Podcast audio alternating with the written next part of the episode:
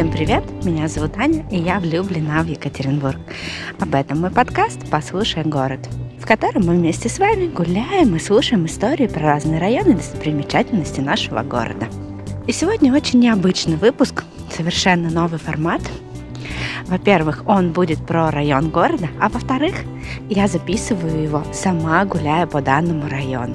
Поэтому вы услышите реальные, настоящие звуки города. И сегодня мы с вами идем гулять по Уралмашу. Причем маршрут мне помогала составить местная жительница. Она рассказала мне о самых своих любимых местах в этом районе.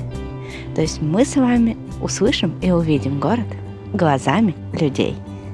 Идем. А начнем мы прогулку с машиностроителей 12.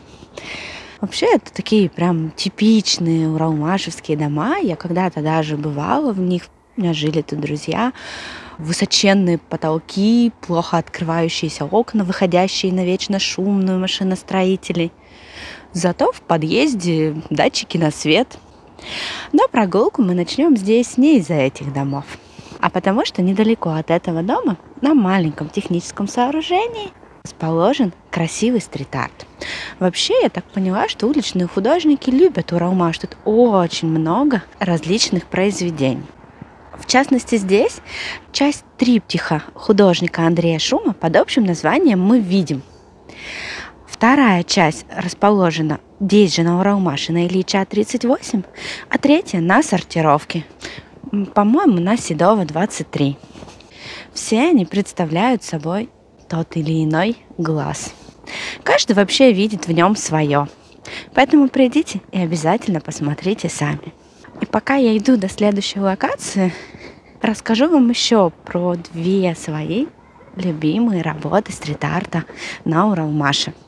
Во-первых, это относительность Натальи Денисовой. А, мало того, что она расположена на полузаброшенном доме, она очень красиво выполнена, и действительно вот там просто максимально много смыслов.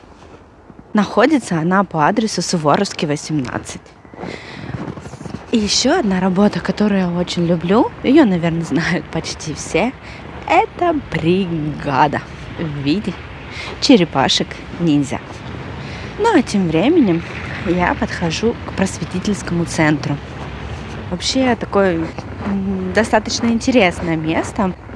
Как мы обсуждали с Таней, которая помогала составлять мне маршрут, это такая своеобразная попытка вписать храм в ансамбль конструктивистских зданий. То есть попробовать представить, как вообще могли бы выглядеть церкви 20-х годов. Выглядит достаточно неплохо, потому что рядом есть более современные соборы, и они сочетаются. Но, наверное, Таня права, что не совсем уместно. Но вот что интересно, это все выглядит, это однозначно. Здесь же недалеко находится дворец культуры УЗТМ, который, наконец, похоже, реставрируют. Вообще это здание ведет свою историю с 29 года, с момента закладки производственного корпуса фабрики кухни. Проектная мощность ее достигала 100 тысяч блюд в день. Но фабрика кухни здесь не прижилась. И единственная функционирующая сейчас в здании организация – это Екатеринбургская академия современного искусства.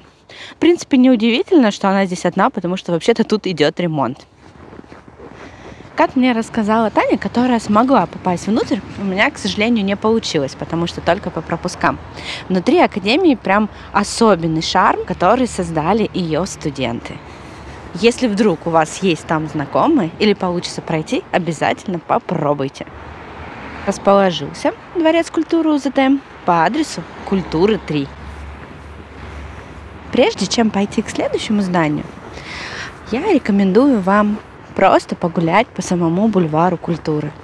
Очень красивое место. Здесь и зимой, и летом много местных. Гуляют, бегают с детьми.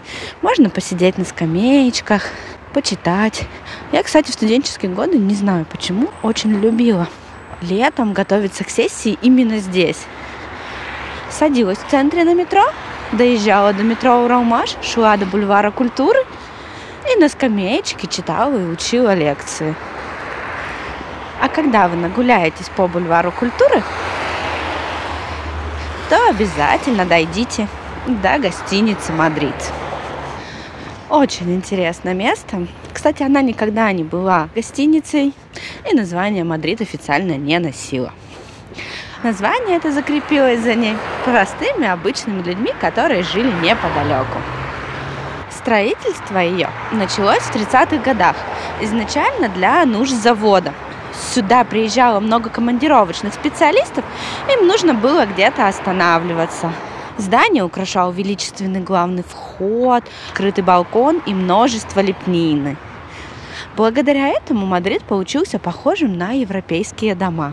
Внутреннее убранство тоже было под стать. Огромные лестничные марши, картины, написанные на стенах.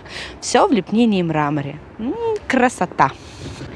Но вернемся к назначению здания. Пока гостиница строилась, в Испании шла революция, которую СССР активно поддерживал. Поэтому, когда в Мадриде произошла длительная битва с фашистами, родилась идея отдать новый дом под жилье беженцам оттуда. Именно тогда название Мадрид и прикрепилось к зданию. Испанцы так красоту и не оценили, потому что к концу строительства необходимость в их убежище отпала.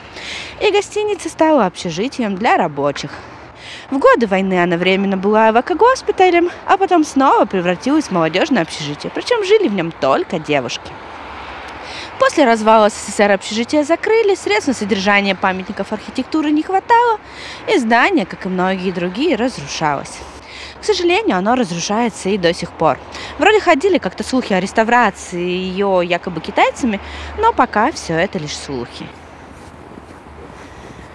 К сожалению, внутрь ее попасть и оценить внутреннее убранство нельзя, зато к радости можно пройтись рядом и посмотреть внешне. Она еще выглядит вполне пристойно. Ну а дальше мы с вами идем гулять в местное дворянское гнездо. Да-да-да, на Уралмаше есть даже такое. Находится оно в квартале улиц Орджоникидзе, Банникова, Красных партизан и Бульвара культуры.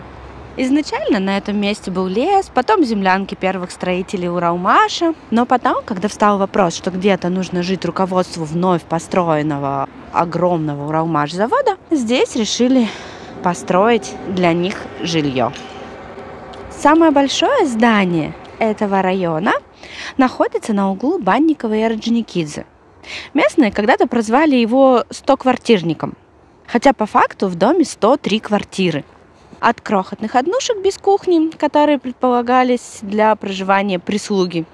Помните, да, что у нас полное равенство и братство? Угу.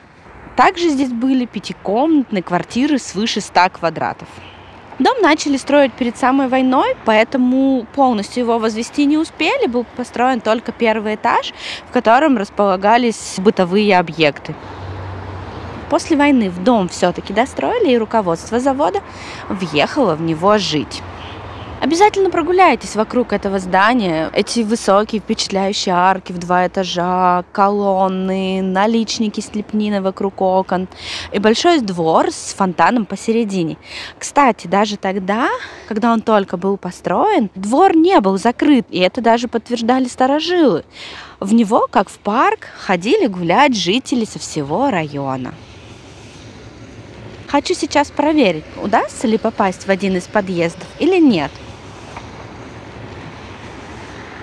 Вот, к сожалению, сейчас у меня не получается зайти ни в один из подъездов. А некоторое время назад я в них заходила. Там, знаете, такие необычные угловые ниши. В них, как я прочитала, должны были располагаться статуи. И, кстати, этот дом один из первых в городе получил центральное отопление. Когда нагуляетесь и закончите разглядывать лепнину и красоту этого дома, пойдем дальше. И сейчас я предлагаю сходить на улицу Авангардную. Посмотрим контраст уровня жизни разных слоев населения Уралмаша. Потому что на Авангардной под номерами 468 жили обычные люди, работающие на заводе, жители района. Эти рубленые деревянные дома являются представителями первых типовых жилых построек в городе. Появились они в 20-х годах – Такие дома можно найти в разных районах города, в том числе и здесь, на Уралмаше. Сейчас, к сожалению, они выглядят не очень презентабельно, но в любом случае не теряют свой шарм. Кстати, в один из подъездов дома под номером 8 можно зайти и подняться вверх по деревянным лестницам. Не упустите такую возможность.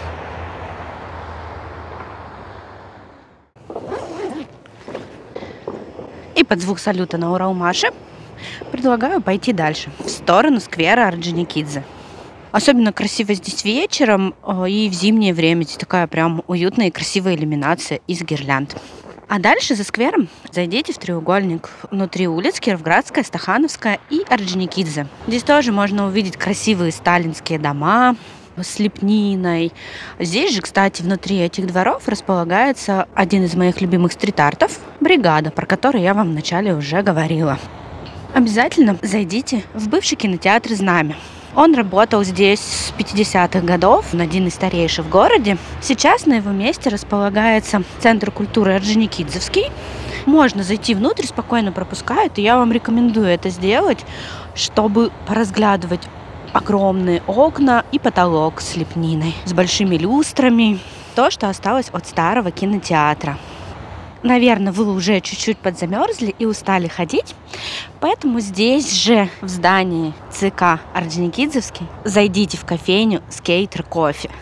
И если вы как-то представляли себе кафе и кофейни на Уралмаше, то это явно не то, что вы себе думали. Здесь очень уютное, светлое помещение. Здесь сохранена оригинальная потолочная лепнина и огромная, большая под хрусталь люстра можно посидеть на втором этаже на балкончике. Причем не только на стульях, но и в кресло-мешке. А дальше предлагаю пойти по улице Калинина в сторону бакинских комиссаров.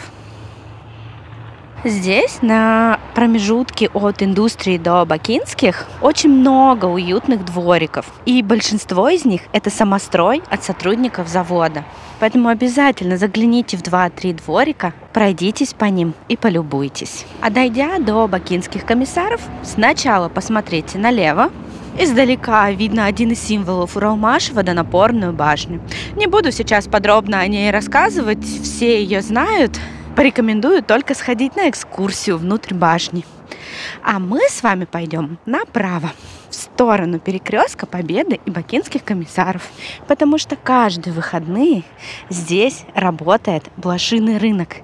Это тоже такая маленькая местная достопримечательность со своей историей. Здесь можно купить очень много разных товаров. На этом мы нашу прогулку завершаем, но мне почему-то кажется, что вы еще захотите погулять по Уралмашу, поэтому не отказывайте себе в этом удовольствии. Подписывайтесь на подкаст, чтобы не пропустить новые выпуски прогулки. А если хотите увидеть картинки к маршруту, то в описании к этому выпуску найдете ссылку на телеграм-канал и мои контакты. И, кстати, ссылку на Таню я тоже вам оставлю. А в следующем выпуске мы с вами пойдем гулять по местам развития гостиничного бизнеса в нашем городе.